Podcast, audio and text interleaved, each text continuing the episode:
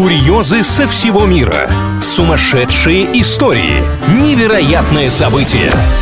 Новостная шелуха на правильном радио. Всем привет, с вами Илья Андреев. Впереди подборка новостей о реально произошедших странных, нестандартных ситуациях. Стартуем с номинации «Тяжелый случай». Канадцу не продали велосипед из-за слишком большого веса. 165-килограммовый покупатель копил на спортинвентарь специально, чтобы похудеть.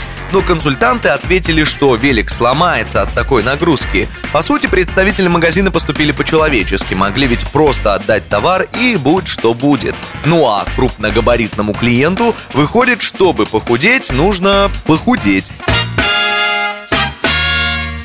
На очереди номинация «Ох уж эти детки». Лондонец подает на родителей в суд, так как те отказывают ему в финансовой поддержке. Мама с папой, конечно, делать это обязаны, да только до определенного момента. А этому недовольному ребенку уже 41 год. Отучившись когда-то в Оксфорде, он решил нигде не работать, жил за родительский счет, а теперь сынка из дома вежливо попросили. Он обиделся, вспомнил, что юрист, и подал иск. Что сказать, с детьми такое бывает. Заберешь у чада соску, и то давай плакать, кричать.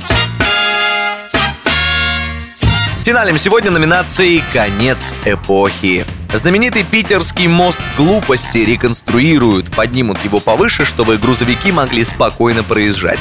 Идея властям пришла не внезапно. Прежде чем утвердить переделку, под мостом застряло без малого 300 авто. Но и уйти, что называется, нужно красиво. За день до закрытия участка на ремонт под мостом глупости застряло одновременно две машины. Браво! Аплодисменты! Занавес! Новостная шелуха на правильном радио.